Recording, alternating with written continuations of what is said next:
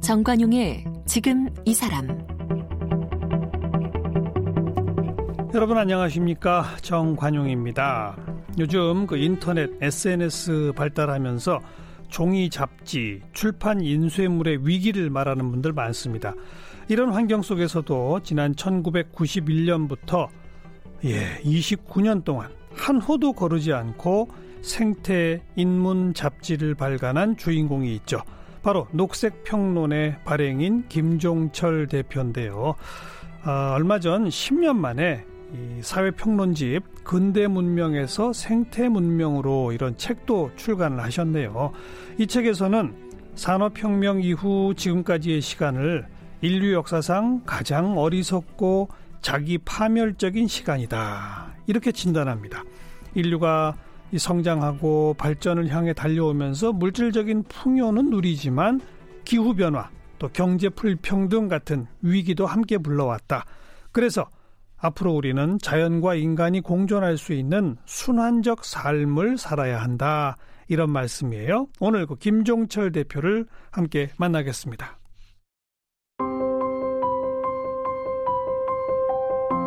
녹색평론 김종철 대표는 서울대 영문학과를 졸업했고 같은 대학원에서 영문학을 전공했습니다.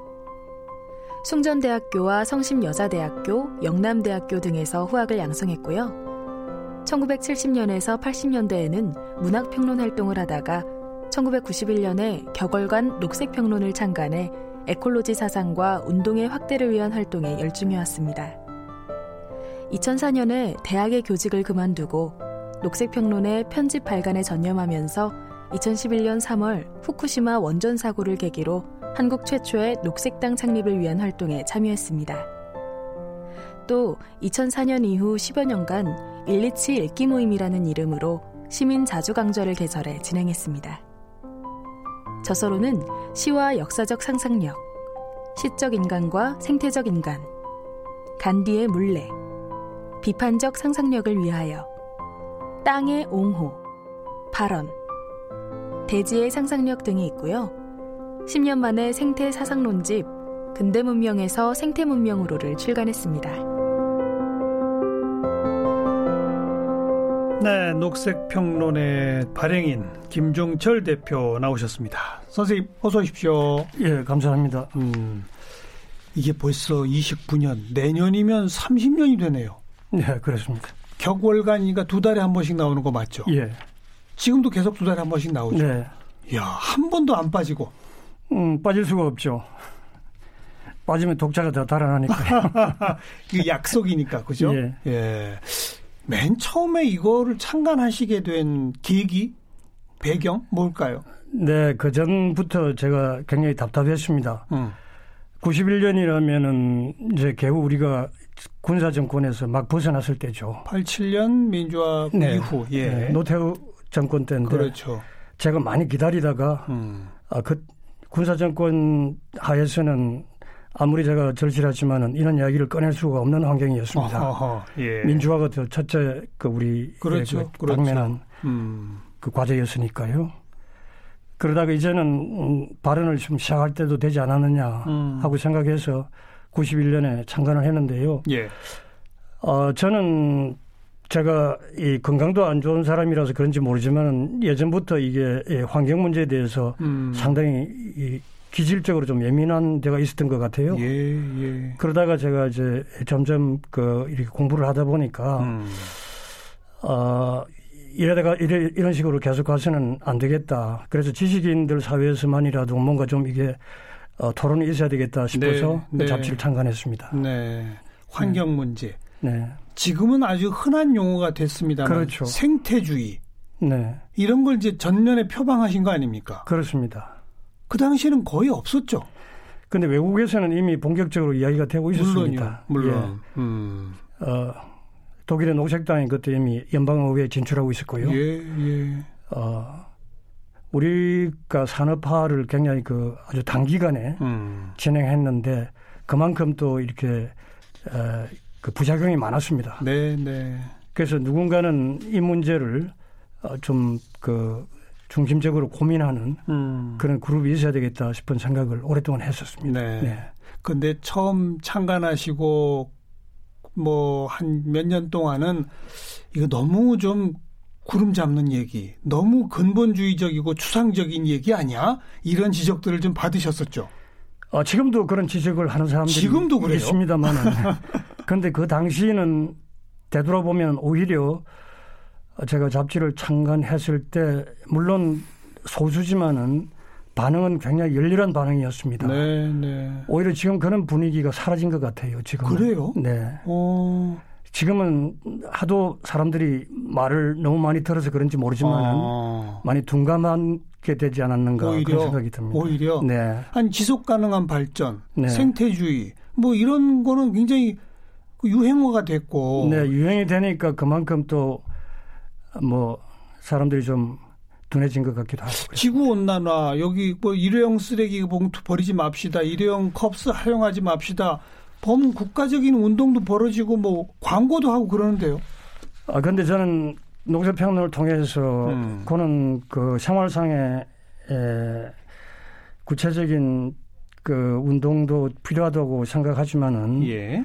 보다 근본적으로 우리의 그 이 경제 생활의 원리와 구조 자체를 바꾸지 않으면 이 문제가 해결되지 않는다고 생각해서 예. 그렇게 계속 지적해 왔는데 그게 사실은 이게 방향 전환한다는 게 쉬운 게 아닙니다. 예, 예. 아, 그러니까 엄두가 안 난다고 생각해서 그런지 어. 지식인들 사회에서도 별로 본격적인 토론이 없고 음. 지금 그래서 좀 답답합니다. 아. 네. 그냥 삶의 기본 원리를 바꾸지 않은 채 네. 일회용 봉투 몇 개 덜 버린다고 뭐가 달라지는 건 아니다. 뭐 그거 그런 마음가짐은 참 필요하고 좋은 건데 그것도 필요하지만 네.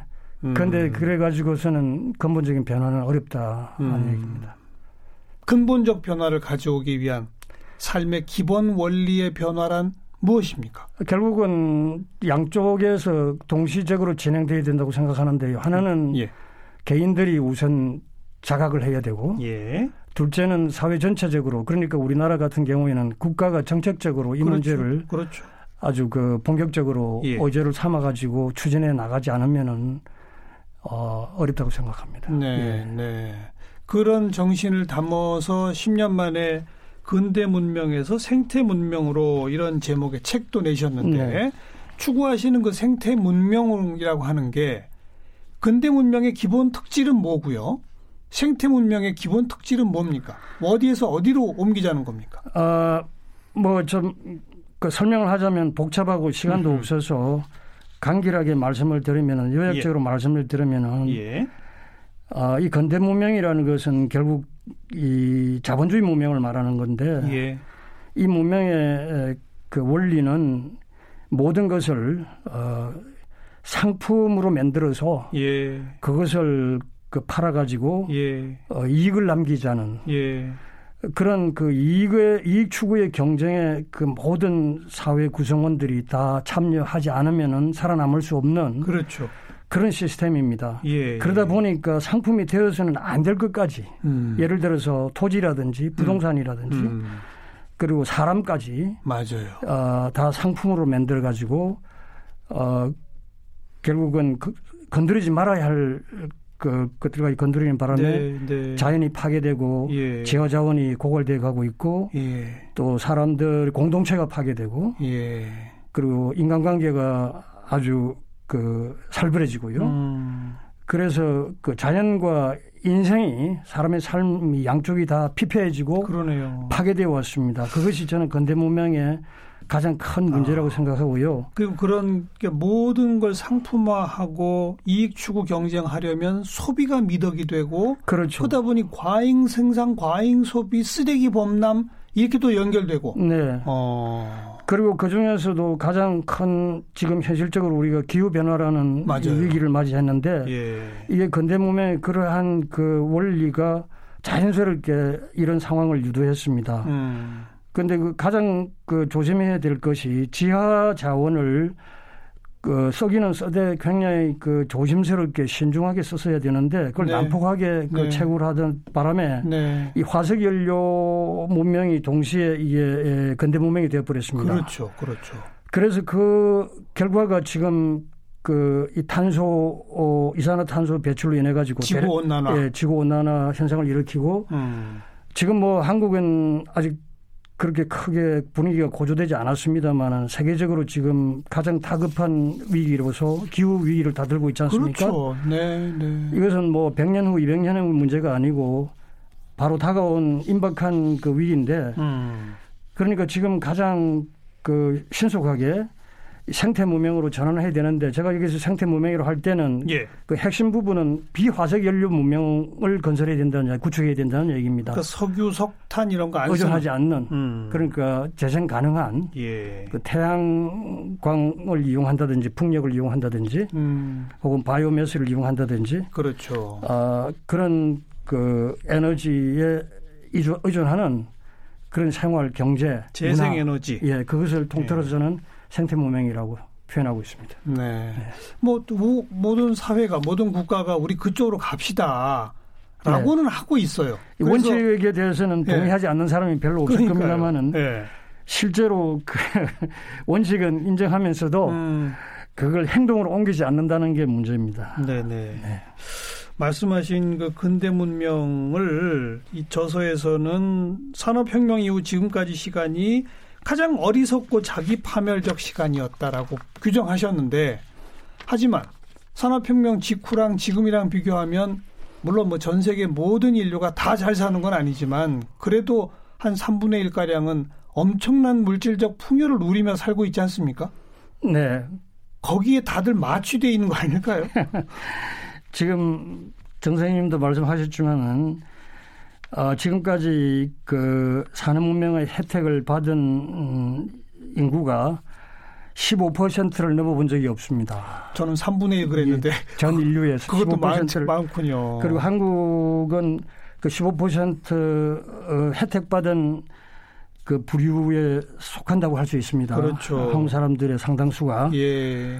그러니까 그 첫째는 이 산업문명으로 인한 그 번영이라는 게 굉장히 불평등한 불평등. 아, 그런 그 그렇죠. 그 분배였고 부의 예. 분배였고 예.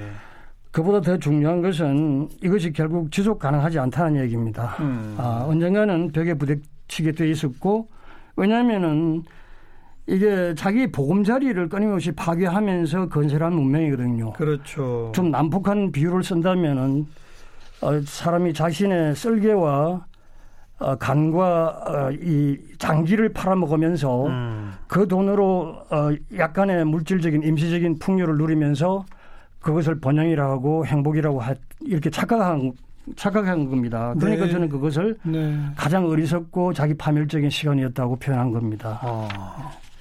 정말 아프게 들리네요. 자기 쓸개와 간을 캐먹고 팔아먹고 네. 사실 따지고 보면 그렇죠. 그렇죠. 그 대가로 얻은 일시적인 풍요죠. 예, 예. 어, 전혀 이게 그 지속성이 없습니다. 음. 네. 바로 그런 문명적 전환, 근본적 전환을 위해서 아까 선생님께서는 개인적 차원의 결단, 네. 그다음 국가적 차원의 정책 두 네. 가지를 구분하셨잖아요. 네. 개인적 차원에서는 그럼 어떻게 해야 합니까? 우선 자각을 해야 됩니다. 음. 우리가 그 어, 인생이라는 게 결국은 지구상에서 여러 가지 그 자연적인 사회적인 제약 하에서 어, 존재하는 것이 삶인데 그러니까 우리가 절제를 지키고 한계를 지키고 네. 하는 그런 인식을 교육을 통해서라든지 예. 하여간 그 우리가 그런 인식을 가져야 됩니다. 그런데 예. 예. 이 불과 얼마 되지 않는 기간 동안에 이 산업 문명에 주는 풍요 속에서 사람들이 음. 한계를 지키고 절제를 지켜야 된다는 생각을 많이 망각했습니다. 네, 네. 그 점에서 그 개인적인 자각이 필요하다고 했던 거고요. 음. 그리고 그 개인들이 결국 깨면은 깨야 결국은 국가도 움직입니다. 당연하죠. 예. 당연하죠. 어. 어, 그깬 개인들의 그 목소리가 커질 필요가 있습니다. 첫째. 예, 예. 그리고 그 국가는 그걸 받아들여 가지고 정책적으로 지금 아주 고민을 많이 해야 되죠. 네. 네. 경제 패턴을 바꾼다는 게 그렇게 쉬운 게 아닙니다. 당연합니다. 네. 예, 요 책에서 제 1장을 보니까 좋은 삶, 농사, 네. 생태적 지혜 이 챕터가 시작을 해요. 그러니까 지금 이제 우리는 농업, 농사 그러면은 마지못해 좀 이렇게 도와줘야 하는 대상 정도로 되어 있는데 이 생태 문명에서 농사는 기본인 거죠. 그렇습니다. 아, 이 산업 사회에서 우리가 그 전에 그 보지 못하던 많은 그 직업군이 생겼습니다마는 예. 산업 형태도 생겼지만은 어, 그러다가 보니까 우리가 농사의 중요성을 상당히 좀 간과했는데요. 예, 예. 근데 다른 그, 이, 이 말하자면 결국 이 공업 사회의 그 경제가 돌아가는 것들은 기본적으로 이게 순환성이 없습니다. 네, 네. 한번 이게 그 쓰면은 결국은 그것이 다음 음, 산업에 무슨 먹이가 된다든지 예. 이렇게 해서 돌아가야 되는데 예. 한번 쓰면은 결국 폐기해야 되고 예. 어 그래서 다시금 그 제어 자원을 또 이렇게 채굴 해서 음. 어, 또 새로운 생산 음, 소비 폐기 과정을 또 되풀이 하다 보면 그렇죠, 그렇죠. 결국은 지구 환경은 오염되고 네. 또 자원은 고갈됩니다. 제조업 공업의 특징이 그거죠. 예, 그게 어. 공업이죠. 그런데 농사라는 것은 음, 자기 순환적, 자기 순환적이죠. 음. 어, 계절의 그 순환에 따라 가지고 그게 사람이 그 질서 질서를 잘 지키고 자연 질서에 잘 순응해서 하다 보면은 이거 뭐 네. 뭐 천년 만년도 그렇습니다. 안심하고 그 생활을 보장받을 수가 있죠. 네. 그런 네. 의미에서 저는 농사가 중요하다고 생각하고 예. 어 지금 제가 가장 가장 그 답답하게 생각하는 것이 도시민들이 네. 이 농촌을 떠난 지가 오래됐어요. 그렇죠. 에, 그리고 이 도시에서 자란 신세대들이 이미 이제 20대, 30대 청년 세대를 구성하고 있는데 예. 에, 우리나라가 유별나게 이렇게 도시화가 과다하게 됐죠. 압도적이죠. 압도적이죠. 압도적이죠. 지금 네. 농민 인구는 전 인구의 5%에 예. 불과합니다. 예. 그러니까 이게 그 사람들이 외국에는 잘 나, 나들이를 하더라도 우리 음. 농촌 실태는 잘 모르는데 모르죠. 예, 가볼 일도 없고요 이제. 그렇죠. 네. 우리 농촌이 얼마나 피폐되어 있는가를 생각하면은 음.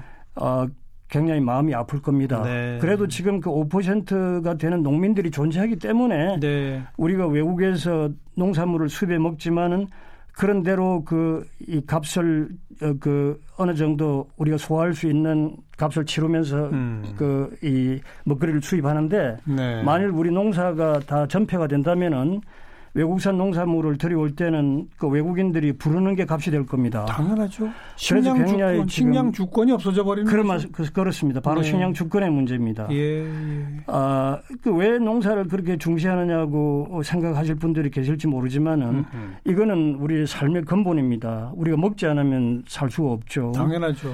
예. 그래서 지금 우리 식량 자급률이 한 40%? 30% 이밖에 안 되죠. 음, 그것 그 계산하는 그 이 잣대에 따라서 다른데요. 예. 어, 곡물 기준으로 하면 20% 내외고, 어. 어, 전체 그 식량 자급도를 따지면 한 40% 내외가 된다고 지금 통계가 네. 나와 있죠. 네. 근데 문제는 그나마도 그것이 어, 석유 화학 물질을 많이 사용한 결과입니다. 음. 그렇기 때문에 앞으로 비석유 어, 경제로 가야 되는 게 이 생태 사회의 예. 숙제인데 예. 그렇게 될 경우에 농사는 어, 기계나 석유 화학 물질에 지금처럼 의존해서는 안 됩니다. 음. 의존할 석유도 없고요. 네, 자꾸 네. 그래봤자 기후 변화에 악영향만 끼치죠. 그렇죠. 지금 농사 이, 이 현대식 이 소위 석유 중심의 석유에 의존하는 이 농사 때문에 기후 변화에 미치는 그 영향도가 한 30% 이상 된다고 그러죠. 농기계가 또 그 정도로 돼요? 예, 오. 이 농약 뭐 그리고 저 농약, 공장식 축산, 축산, 예, 네. 뭐 그리고 이 농사에 들어가는 비, 화학 비료, 그렇죠. 뭐 이 농약, 알겠습니다. 제조 과정 이런 걸 통해 가지고 나오는 이산화탄소, 메산, 메탄가스, 이 예. 온난가스 배출이 예. 전체 온난 가스 배출량의 한30% 이상을 차지한다고 그럽니다. 그러니까 우리가 기후 위기를 막자면은 농사부터, 농사부터 고쳐야 됩니다. 맞아요. 그러려면 농촌에 지금 사람이 있어야 됩니다. 음. 그래서 그 농촌으로 많은 그 뜻있는 젊은이들이 고향을 찾아 네. 돌아가고 또 많은 사람들이 에, 그 농사의 중요성을 알아서 농사를 짓겠다는 사람들도 나오고 또, 또 그분들이 그렇게 석유, 석탄, 화석 연료에 의존하지 않는 친환경적 생태 농업을 해도 살 수 있도록 그렇죠. 그런 시스템을 갖춰줘야 되는 거죠. 그렇습니다. 어. 첫째는 사람이 있어야 됩니다 시골에. 사람. 예.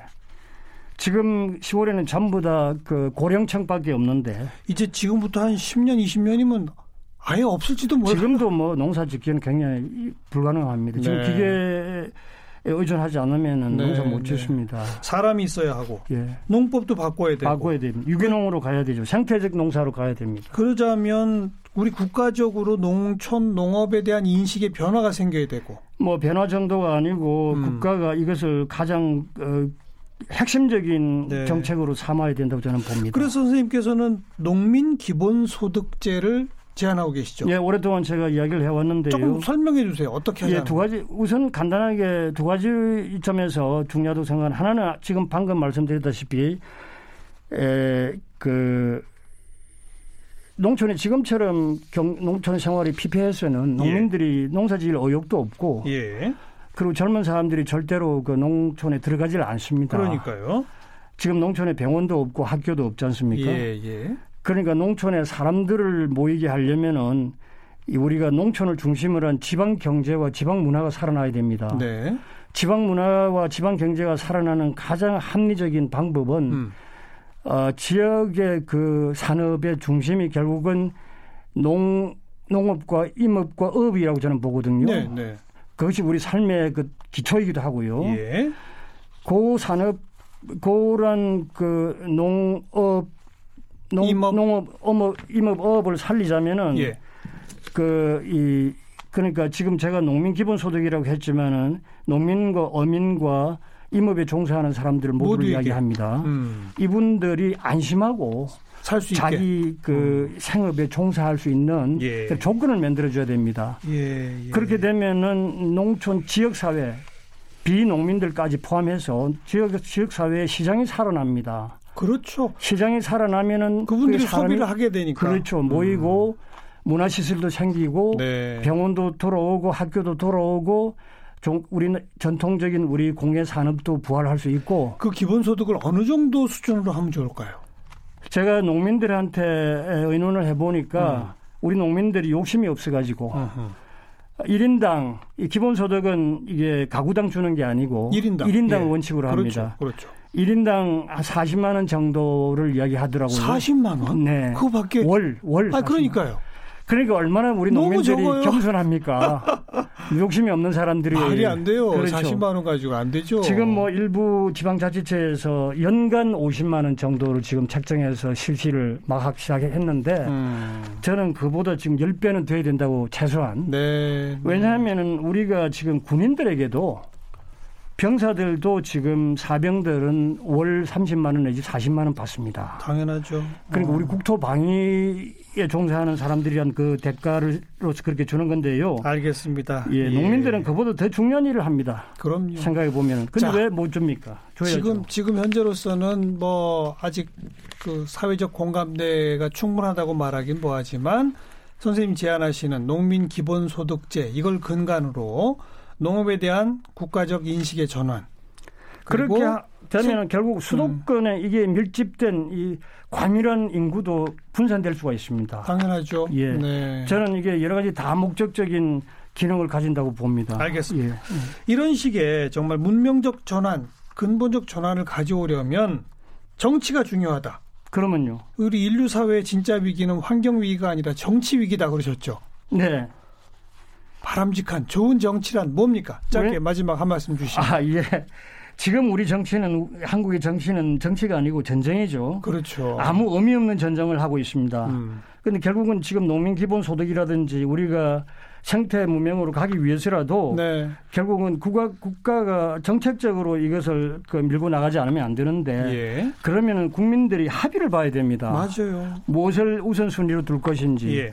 그래서 정치가 중요하다는 얘기입니다. 예, 예. 네. 그 합의를 만들어내는 그걸 과정으로서의 정치. 그렇죠. 맞습니다. 근데 지금 우리는 합의를 만들어내기는커녕 오히려 갈등을 조장하는 정치를 하고 있잖아요. 그렇습니다. 지금 우리나라에서 선생님 어떻게 하면 정치를 바꿀 수 있습니까? 정말 답답해서 여쭤보는 거예요. 아, 뭐 여태까지 우리 국민들과 시민 사회가 열심히 해왔습니다만은 지금보다 훨씬 더 배전의 노력을 해서 음. 시민 사회가 그 더 걸기를 해야 되고 네. 우리 국민들이 더 깨어나야 되는데 그러자면 언론의 역할이 굉장히 크다고 생각합니다. 언론도 네.